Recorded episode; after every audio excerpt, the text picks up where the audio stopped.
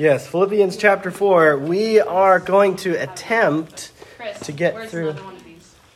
Uh, we might be out at this point. Um, if you want to write it, you can write it but uh, anyway, so Philippians 4 1 through 23. Um, we're going to read the whole thing here, and uh, then we'll, uh, we'll attempt to get through all of chapter 4 in about 30 minutes. So we'll see how that goes. And I've already used 30 seconds to explain that, so we'll see. Okay, this is what God's word says. Therefore, my brothers, whom I love and long for, my joy and crown, stand firm thus in the Lord, my beloved. I entreat Euodia and I entreat Syntyche to agree in the Lord. Yes, I ask you also, true companion, help these women who have labored side by side with me in the gospel together with Clement and the rest of my fellow workers, whose names are in the book of life. Rejoice in the Lord always. Again, I will say, rejoice. Let your gentleness be known to everyone. The Lord is at hand. Do not be anxious about anything, but in everything, by prayer and supplication, with thanksgiving, let your requests be made known to God. And the peace of God, which surpasses all understanding, will guard your hearts and minds in Christ Jesus. And finally, brothers, whatever is true, whatever is honorable, whatever is just, whatever is pure, whatever is lovely, whatever is commendable, if there is any excellence, if there is anything worthy of praise, think about these things. And what you have learned and received and heard and seen in me, practice these things, and the God of peace will be with you. And I rejoiced in the Lord greatly that now at length you have revived your concern for me. You were indeed concerned for me, but you had no opportunity. Not that I am speaking of being in need, for I have learned in whatever situation I am to be content. I know how to be brought low and how to abound. In any and every circumstance, I have learned the secret of facing plenty and hunger, abundance and need. And this is the secret, verse 13 here. He says, I can do all things through him who strengthens me. Yet it was kind of you to share in my trouble. And you, Philippians, yourselves know that in the beginning of the gospel, when I left Macedonia, no church entered into partnership with me in giving and receiving except only you. Even in Thessalonica, you sent me help for my needs once and again. Not that I seek the gift, but I seek the fruit that increases to your credit. I have received full payment and more. I am well supplied, having received from Epaphroditus the gifts that you sent a fragrant offering, a sacrifice acceptable and pleasing to God. And my God will supply every need of yours according to his riches in glory in Christ Jesus. To our God and Father be glory forever and ever.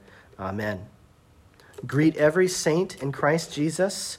The brothers who are with me greet you. All the saints greet you, especially those of Caesar's household.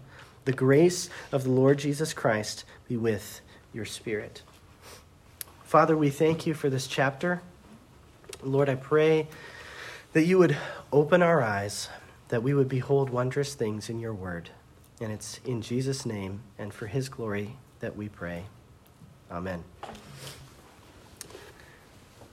So, in the story of Mulan, I can't sit down while I, while I preach. I don't know what I think I'm doing here. Okay. In the story of Mulan, uh, in the very beginning, there's this scene where she goes to meet the matchmaker. Okay.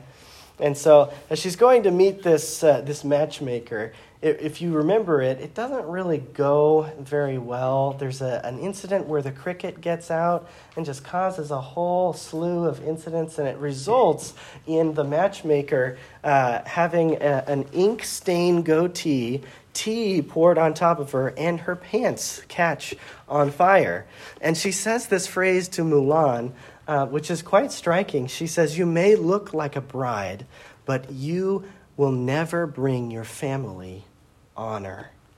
And then I think she also says you're a disgrace in there too. and so the story of Mulan is actually uh, part, of, part of the reason why Mulan goes off to war is actually to, um, to gain honor for her family, but to honor her family in a way that maybe is different than is expected in that particular culture.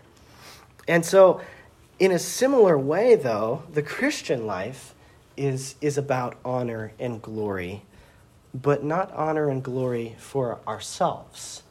It's about honor and glory for our Heavenly Father, honor and glory for God. And that's actually how Paul closes this final chapter in the letter of the Philippians, or letter to the Philippians. If you look at verse 20 there, he says, To our God and Father be glory forever and ever, and amen. But prior to Paul uh, talking, uh, you know, finishing with this, this um, emphasis on the glory of God, uh, all of chapter 4, and I think uh, I would say a good chunk of the rest of the letter, is talking about the ways in which the Philippians can glorify or bring glory or honor to God. And so, specifically, in chapter 4, we're actually going to talk about six ways. Yes, you heard me. Six ways. Uh, we'll see how we can get through six points what, in uh, a time frame that normally takes me to do three. But we'll, we'll, we'll give it our best shot. Um, and so we're going to talk about six ways um, that this passage talks about how the Philippians can live a life that glorifies God. And that is uh, the main theme. What I want you to take away from this passage is this is that God is glorified when his people are growing in grace. God is glorified when his people are growing in grace. But if that's true, then it would be uh, helpful for us to see maybe some examples of that. Like, wh- what does that mean? What does it mean to grow in grace? What does that, what does that look like on, you know, on the, on the basic, most everyday kind of situations? And what's interesting about this, this chapter is there's actually three, uh, there's actually three sections that it's kind of split up into that kind of give us these six uh, attributes of someone who is growing in grace. First, Paul's going to deal with a conflict. Okay, so he's going to deal with a conflict. And then he's going to talk about some character traits that are um, that should uh, be present in the life of the Philippians. But then he's also going to talk about the uh, the need to be a, a charitable people. Okay, so three C's there. You've got he's dealing with a conflict, he's dealing with character, and then he's dealing with charity. Okay, so this, that's kind of how this, this chapter is broken up, okay? But if we're, so what we're going to do is we're going to answer the question what does it look like for someone to be growing in grace? Or another way to say that, what does it look like for someone who is uh, becoming more and more like Jesus? What does that look like? Well, the six things that we're going to pull out of this chapter is first is that that person is agreeable. Okay? They are agreeable. Second, that person is someone who is joyful. Okay? That person is someone who is joyful. Third, that person is someone who is gentle. Agreeable, joyful, gentle. Fourth, that person is someone who is prayerful. Okay? Agreeable, joyful, gentle, prayerful. Fifth, that person is someone who is thoughtful. Okay? Thoughtful agreeable, joyful, gentle, prayerful, thoughtful. And last, that person who is growing in grace is someone who is charitable. Okay? So those are the six things, and uh, we're going to we're going to dive right in here. So let's talk about it. So God God is glorified when his people are growing in grace. Look at verse 9 with me for just a minute here. He says, What you have learned and received and heard and seen in me, Practice these things, and the God of peace will be with you. Now, what's interesting about that word practice there is Paul, the, the verb that he uses, so it's a command, but it's also in this present tense, and it's, it's like it's an ongoing thing. So, what he's not saying is be perfect in everything that I've commanded you. No, what he's saying is practice these things that I have taught you all throughout the, the other three chapters that we, you know, that this, this previous discussion that he's already had. Put these things into practice. What you have seen, the example that they've seen in Paul and that they've seen in other faithful brothers and sisters in Christ, put these things into practice. Okay? And so Paul in this this letter, like I said, it's kind of split up into these these three different sections here in this this chapter. Um, and so let's talk about this conflict for a minute there. Um, so if you look there in verse 2, it says, I entreat Euodia and I entreat Syntyche to agree in the Lord. Okay, so this is the first thing that they that the person who is growing in grace should be agreeable. Okay, now this word, what it means is it means uh, basically it's this idea of having the same mind. In fact, this same word actually shows up a little bit earlier in chapter two, where Paul says this. He says, um, verse let's see here. I think it's verse 2 there. He says, Complete my joy by being of the same mind. So that's, that's the same phrase there. So it's, in other words, it, in, um, it kind of conveys this idea of being willing to find common ground. That's kind of the idea that's being talked about there. So, uh, this is interesting. The legacy of these two women, Euodia and Syntyche, they're in the Bible, but their lasting legacy is the fact that they couldn't get along. Can you imagine that? Like you're you're someone who's in the Bible, but you the whole reason you're there is because you you wouldn't settle a conflict with somebody else. And now that conflict is forever in God's word, and we're talking about it 2,000 years later, or, you know, however many years.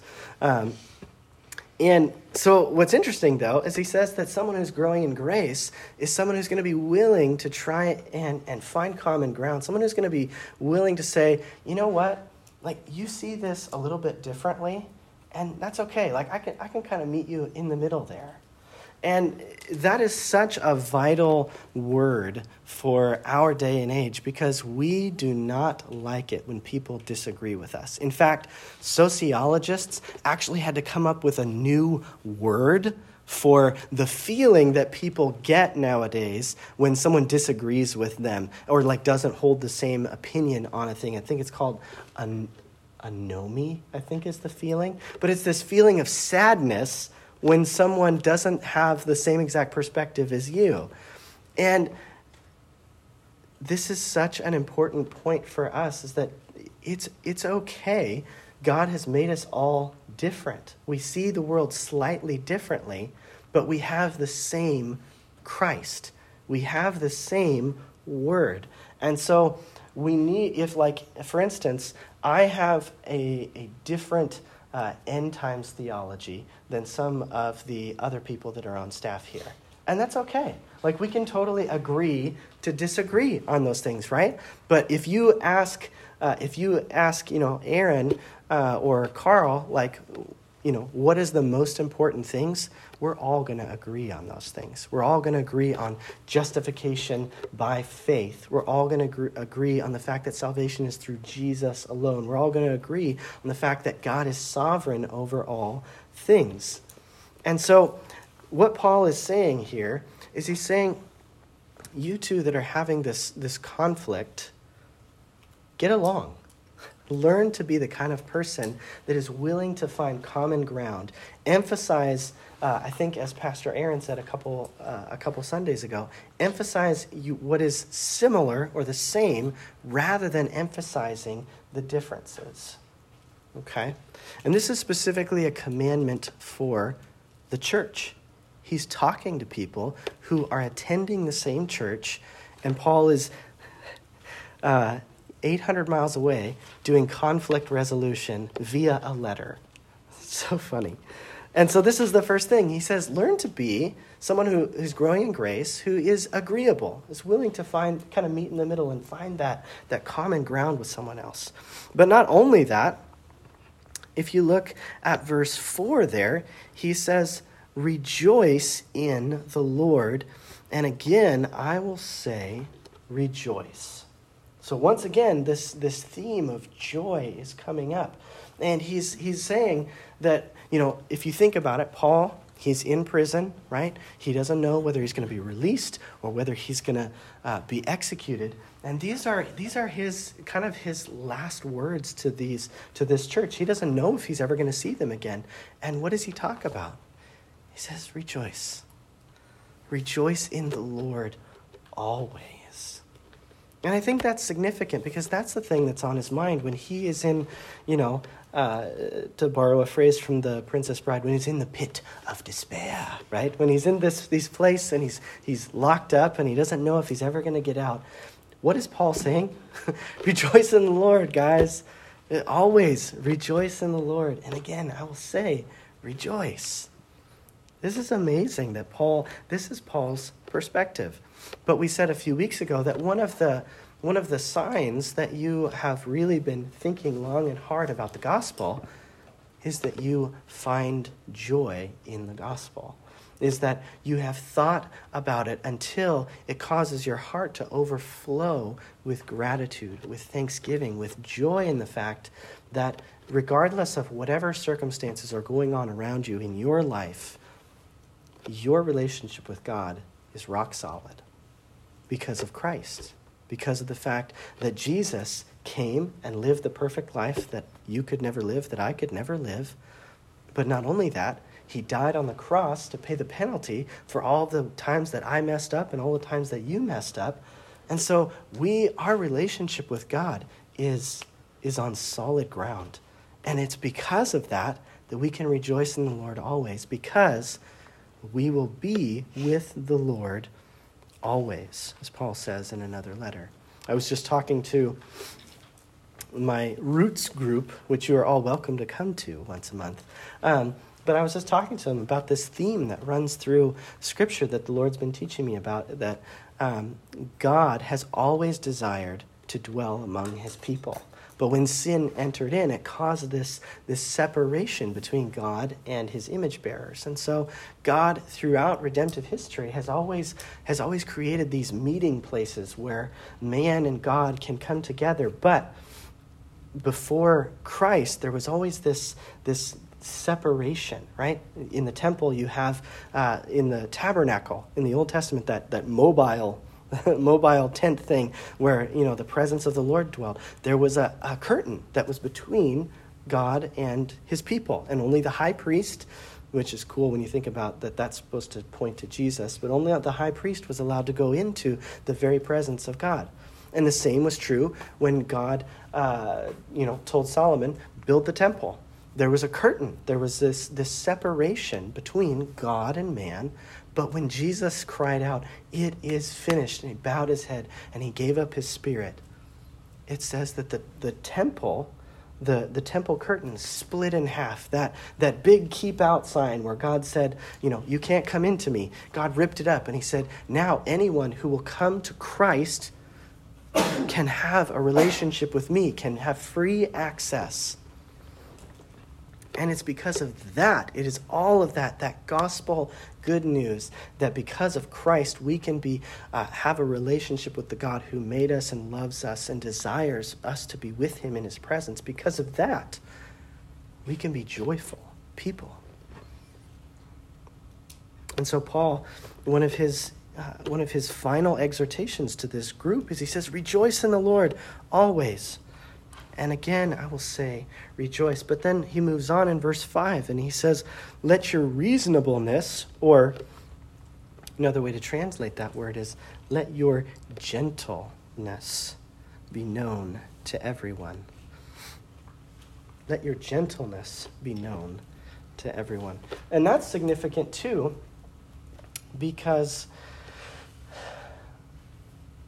what he's saying there, if you think about it, think about it once again from that same perspective. Like, if you can imagine, um, let's say, imagine um, you're, you have a brother and you're in, or you know, sister or whatever, and you're in conflict, and then imagine that one of your parents is is sick. Let's say cancer. Okay, they're dying on this uh, in this hospital room, and they know that you have this conflict between you. What do you think that your parent is going to say to you? They're going to say, "Can't you be gentle with your sibling? Can't you come together? Can't you reconcile?" You see, Paul, he's, he's facing death here, and he's trying to ensure that his spiritual children are going to get along. And he says, Be gentle with one another, and let your gentleness, what does he say? Be known to everyone. This is why, uh, so not only does he commend it here, but he actually, when he gives the requirements for someone who's to be a pastor, gentleness is actually one of the requirements. So if you, uh, if you ever see me acting in a way that's not gentle or rude, you can just point me to 1 Timothy and say, hey, you're supposed to be gentle. And uh, I give you permission. Um, but he says, let your gentleness be known to everyone. And th- I think this is a really good point for the guys because, uh, girls, I don't think you do this as much. You can correct me if I'm wrong, but we just like to say mean things to each other just because. You know, we think it's funny, and, and a lot of times we take it in, in, in stride and we're just like, you, right? But uh, in reality, I'm not sure that's actually the most helpful way to communicate with one another. The Lord here says that when I say mean things to uh, to Micah, if, if that were to happen, then that's uh, whichever Micah. Um, now there's two. Uh, um, it, that doesn't really exemplify the life of someone who's growing in grace. Someone who's growing in grace is going to speak gently with someone, even if the, there's conflict. There's a, there's a gentleness that, that grace produces in the life of the believer because we recognize how gentle Jesus has been with us. In fact, when Jesus gives the description of his own heart, those of you who have read a book that Aaron highly recommends, uh, it's called Gentle and Lowly. Okay? So, this is the only verse in the Bible where, where Jesus ever tells us what his heart is like, okay? Or what he's like. And he says, I am gentle and lowly. I think that's significant.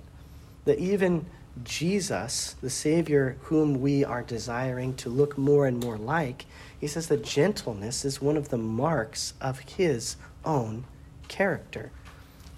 Which was so striking to me when I first read that book because when I, when I think about Jesus, I think sovereign Jesus who's flipping over tables and whipping people, and I'm like, yeah, please don't do that to me, right? But then you, you read a verse like that where Jesus says, you, you want to know what I'm like? I'm gentle. I think that's amazing. So, not only does he say, Let your gentleness be known to everyone, but then he moves on to this next phrase here, which uh, you guys have heard me say this a few times, where uh, the scholars are debate over this. Okay? This phrase here, the Lord is at hand, uh, when I was looking at the commentaries and different things, people are all over the map on it. Like, how does this phrase relate to verse 5, even though it gets thrown in verse 5? Or how does it relate to verse 6? I personally, this is my own opinion, you do your own research, okay? I think it relates to verse 6. And I'll explain why here in a minute. But fourthly, the person who's growing in grace is not only agreeable, joyful, and gentle, but that person is also someone who is prayerful. Now, look, let me read this together and, and let me see if you if it makes sense to you the way it makes sense to me okay the lord is at hand do not be anxious about anything okay the lord is near okay another way of saying that do not be anxious about anything but in everything by prayer and supplication with thanksgiving let your requests be made known to god and the peace of God, which surpasses all understanding, will guard your, mi- your hearts and minds in Christ Jesus. Okay, so here's what I think. Verse 6 relates to that phrase, the Lord is at hand, in this way. There's a verse in the Old Testament, in the Psalms, where it says, the Lord is near to the brokenhearted. Okay? So I think what he's saying here is Are you anxious? Remember that the Lord is near to you. Remember that God is not far off and distant, but if you're a Christian, God the Holy Spirit actually dwells inside you. He is near to you, O anxious, worried, worried Christian. I think that's what he's saying here. He's saying you don't need to be anxious about anything because the Lord is with you. The Lord is at hand. It's this idea that he's that he's within within you know within reach. Now some people think that the Lord is at hand is a reference to Jesus coming back, the, the nearness of his return, that, that he could come back at any moment, kind of thing. That's a possibility.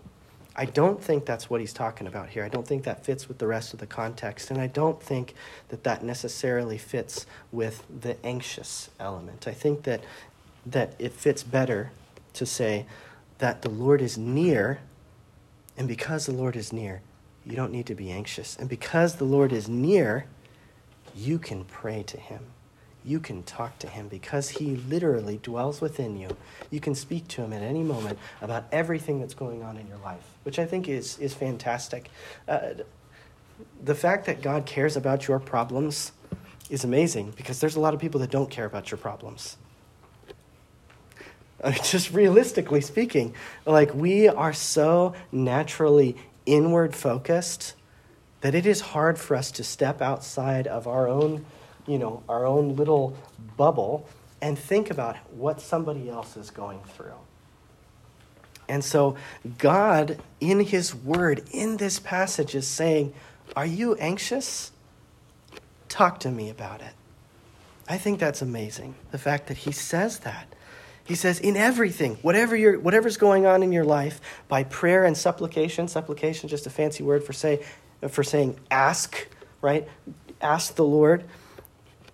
By prayer and supplication with thanksgiving, let your requests be made known to God. In other words, ask God for whatever is going, you know, for whatever situation is going on in your life, bring it to the Lord and ask Him to help you. Okay? So that's what he's saying here.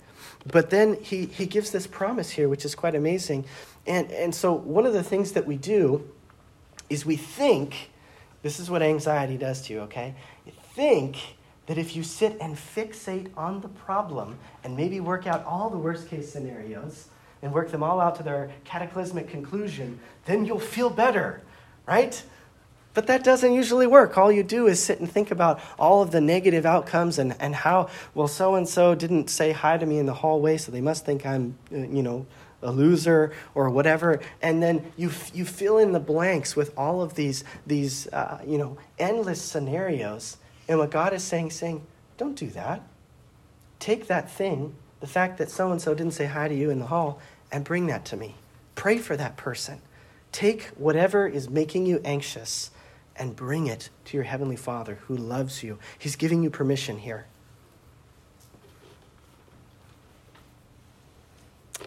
But then here's the, the promise here. He says that when you do that, that the peace of God, which surpasses all understanding, will protect your hearts and minds. Haven't you experienced this where when you sit and you're anxious and you worry over all these different things, doesn't it just get your mind uh, just in a weird place, just feeling all confused?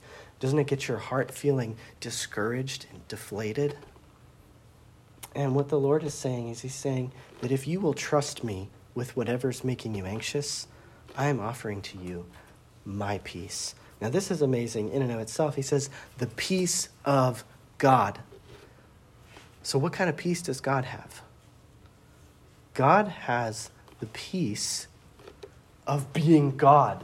In other words, everything that happens in this universe, God is absolutely sovereign over, absolutely in control over everything that is going on. And so, because of that, he has the peace of being the sovereign creator over all things.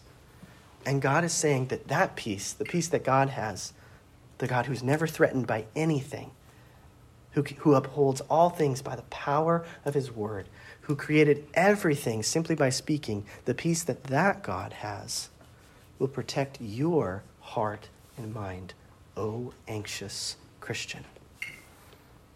But here's the catch you have to talk to him about it, you have to bring it to him. And the promise is, is that when you do that, he will give you his peace. I think of the Lord Jesus on the night that he was betrayed. He's, he's sharing his heart with the disciples. And you know what he says? He says, My peace I leave with you, my peace I give to you. And I don't give in the same way the, the world does. In other words, the world gives things and those things fall apart, those things don't last. But Jesus gives and it's ours forever. So that's the, that's the idea here. And so he's saying that someone who's growing in grace is going to be someone who is a prayerful person, especially in the circumstances that make you anxious.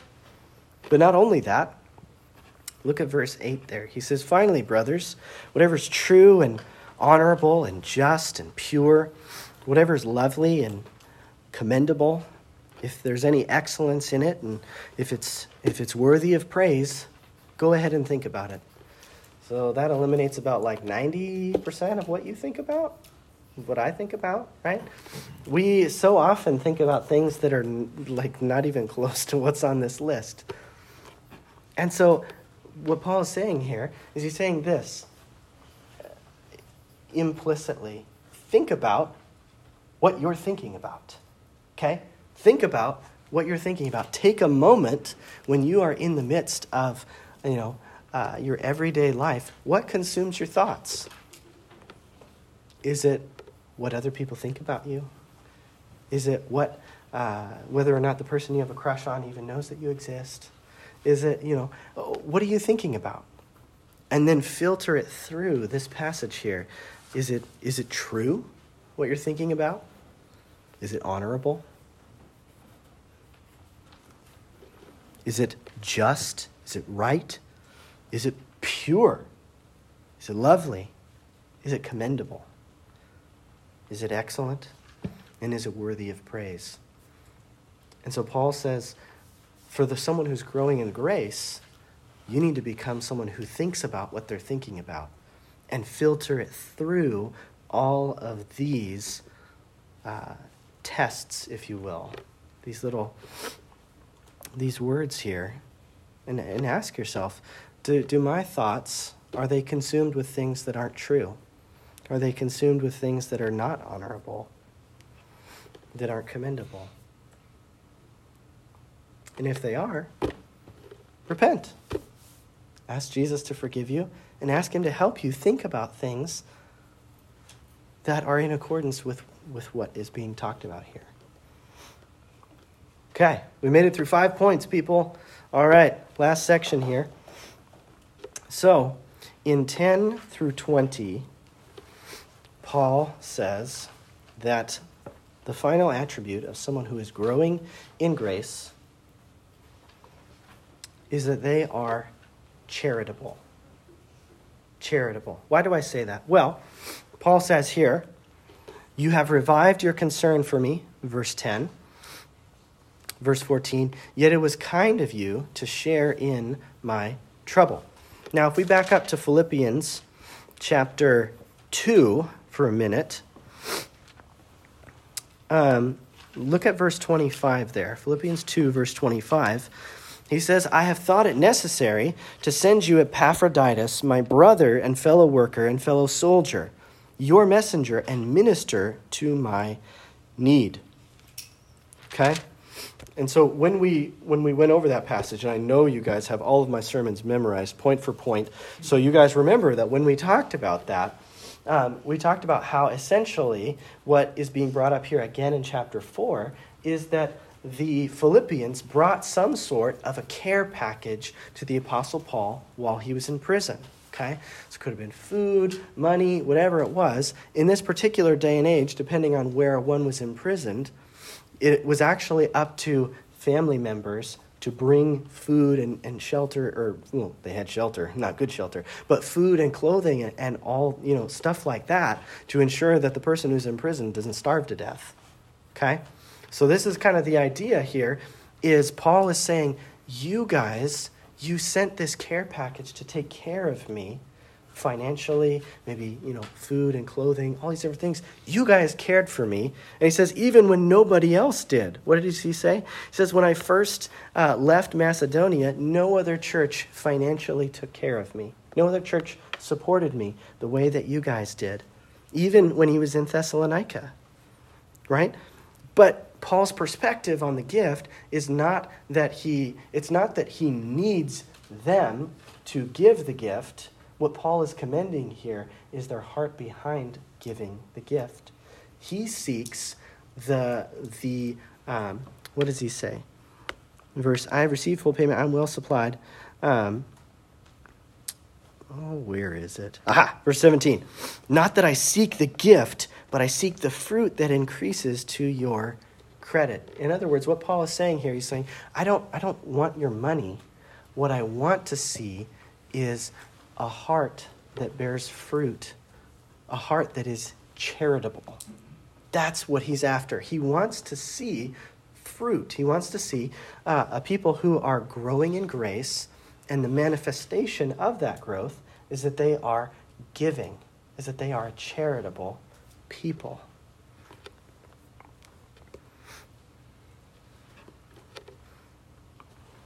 Okay. And so, what he's talking about here is basically the fact that these Philippians, they are caring for him. And in fact, in other places, it talks about how they actually don't really have a whole lot of money and they're still giving out of their poverty. They're still caring for him. They're still charitable, even though they don't have much. Now, this is really interesting here in verse 12. I know how to be brought low, and I know how to abound. In any and every circumstance, I have learned the secret of facing plenty and hunger, abundance and need. I can do all things through him who strengthens me. Fun fact verse 13 is probably one of the most uh, tortured verses in the New Testament. People just yank it out of its context. In fact, I used to do this back when I was like lifting weights. I used to be like, I can do all things through Christ who strengthens me. Right? And uh, not knowing that that's not what the verse means, right? Russell Russell Wilson used to have Philippians 4:13 in, you know, eye black on his face. That's not what that verse is talking about. It's not talking about the fact that if you, you know, say that, that if you ask Jesus, he'll help you deadlift a lot of weight or help you with your bench press. That's not what, it's ta- what he's talking about there. What he's saying is that um, in every circumstance of life, whether you have an abundance or whether you have nothing, the secret to enduring both of those things is that Jesus is your everything the secret to enduring a life of abundance, which doesn't sound like a trap, right? That doesn't sound like a bad thing, like if you have a lot. But here's the thing if you have a lot, this is what David says in the Old Testament. He says, Lord, don't give me too much, otherwise I'll forget about you. But Lord, don't give me too little, lest I, I, I curse you and, and walk away. So it, it's, it's kind of the, the balancing act. He's saying, Lord, just give me, give me what I need that and no more. And what Paul is saying, he's saying, you know what I need in every circumstance, whether I have a lot or I have nothing?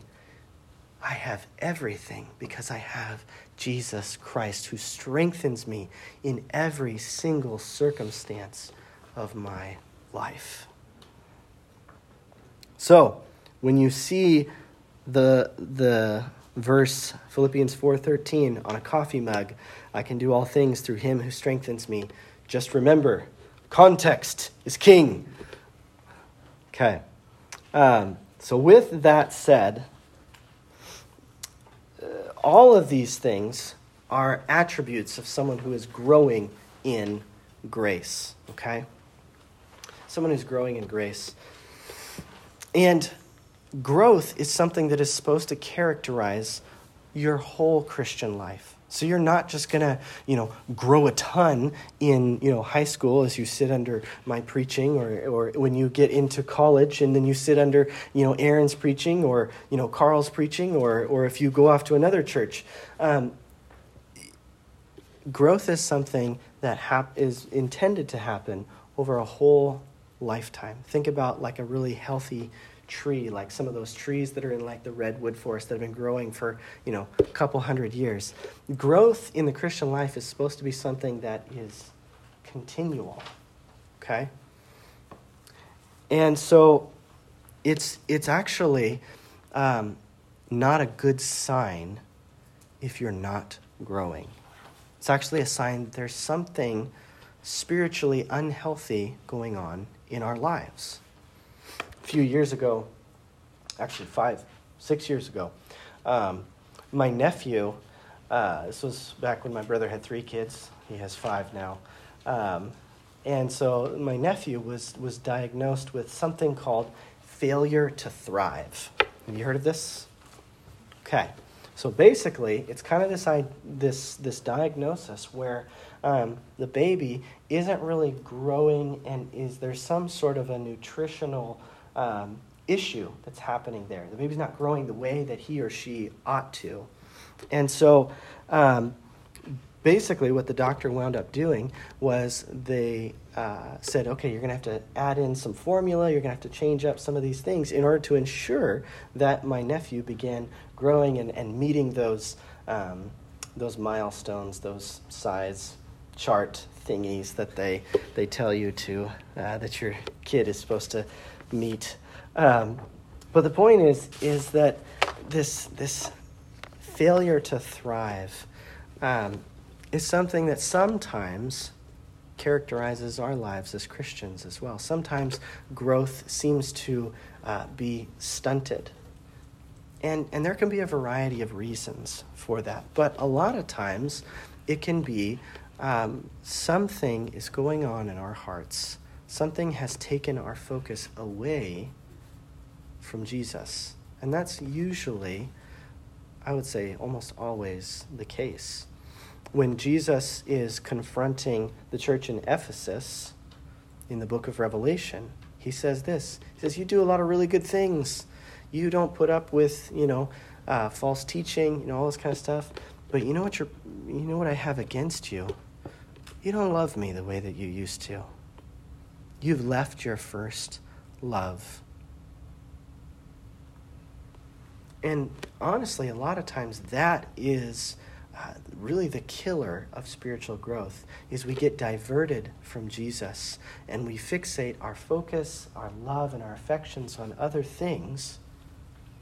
And the result of that is that we wind up spiritually dried up like a little uh, like a little branch that's been cut off from the vine, and shriveled up and looks ugly, and there's no leaves or fruit on it. And what what God is calling us to through this passage and, and throughout the Christian life is to abide in the vine. As Jesus says in John 15, Abide in me, and I in you, and you will bear much fruit. So if God is glorified in us as we are growing in grace, then we need to have our hearts focused on the source of that growth, which is Jesus. In fact, Jesus goes so far as to say that apart from me, you can do nothing. So, apart from Jesus, there will be no growth in the Christian life. And a lot of Paul's letters are, he's acting a little bit like a doctor and he's diagnosing some spiritual sicknesses, some, some failure to thrive in certain areas. In this letter to the Philippians, he's pointed out some. And in virtually all of his other letters, like, you guys are doing weird things, stop doing that right? That's, that's, pretty much what he's, what he's doing is he's trying to uh, diagnose spiritual sicknesses and then br- apply the gospel to those illnesses, point them back to Christ as the answer to, uh, to bring about health and wholeness to the body of Christ once again. So, my question for you, as you are looking at this chapter, looking at the call to grow in grace, what about you? Are you seeing spiritual growth in your life? Do you see an increasing desire to know, love, and follow Jesus, and a decreasing desire to pursue sin and unrighteousness and the ways of the world? And if your answer to the question, do I, do I see an increasing desire for Christ in my life? If your answer to that question is no, that's an indicator that there's something wrong in your heart. That's an indicator that something has taken his place.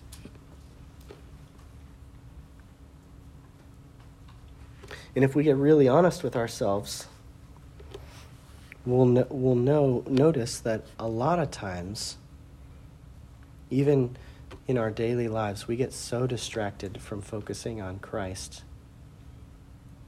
we focus on other people, maybe what they think about you, maybe um, you focus on the future and, and what you're supposed to be doing and all these different things. But if you really want to grow, if you want to be someone who's growing in grace, someone who's glorifying God by continuing to grow, then that growth is found by looking to Jesus, by abiding in Christ. Because the truth is is you can't grow in your own spiritual strength. You can't grow in your own strength any more than a branch can grow without the trunk of the tree. You need Christ. And so, this week, as you are uh, asking yourself, Am I growing? Where do I see growth in my life? How can I grow more? Ask yourself these questions, but here's some really practical things that you can be doing in your everyday life. Uh, take time to listen to Jesus. And we talked about this in Roots. How do you hear the voice of Jesus? Read your Bible. Yes, this is how you hear God's voice. Read the Bible. Okay? But not only that, because we don't want just a one sided conversation. Once you read, then respond in prayer. Prayer is a response to God's initial revelation. So, just as when you are talking with someone and you can't get a word in edgewise, that's not doesn't make for good conversation, yeah? So you need both. You need prayer and Bible reading and incorporate the things that you read in your Bible into your prayer. And I think I've given this illustration before, but when you read something like um, the steadfast love of the Lord is better than life, then you can say something like, Lord, I thank you that your love is so amazing that it's better than life itself. So respond to God's revelation in your prayers. But not only that, this is kind of a, an older spiritual discipline that doesn't get talked about as much, but I think it's important, especially for our day and age when we're so connected to everything with our phones, is the discipline of spending time alone with Jesus. This is the spiritual discipline of solitude. Okay? So here's my recommendation. This is not, this is a personal preference. I'm not going to shame you if you do this. Don't use your phone when you're reading your Bible, especially if it's for your quiet time. Because I do that, okay? I'm telling you from experience, when I do that, then you get people texting you and you're like, oh, I better respond, right? And it's like, oh, what was I doing? And then you go on and it's like, oh, I was supposed to be spending time with Jesus, hearing his voice, and here I am texting some Yahoo instead of actually listening to the voice of my Savior. And so here's my recommendation get a paper Bible, okay? Get alone, leave your phone in your room or whatever. Find a quiet place, listen to the voice of Jesus, and speak with him. Okay? That's my recommendation. But I'll close with this.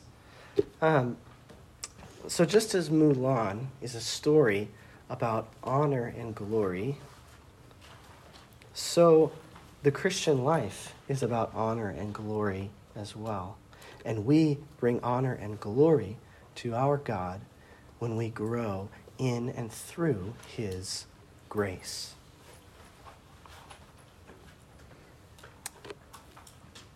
But I want to make one quick point is that your growth is not the foundation of your salvation, okay?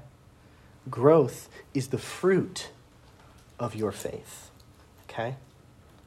So, what I don't want you to hear as you walk away from this sermon that if you're not growing right now in this season, that means you're not a Christian. I'm not saying that. What I am saying is that one of the fruits of your faith in Christ, your continued communion with Jesus, is that you will be growing in grace. Okay? All right, let's pray.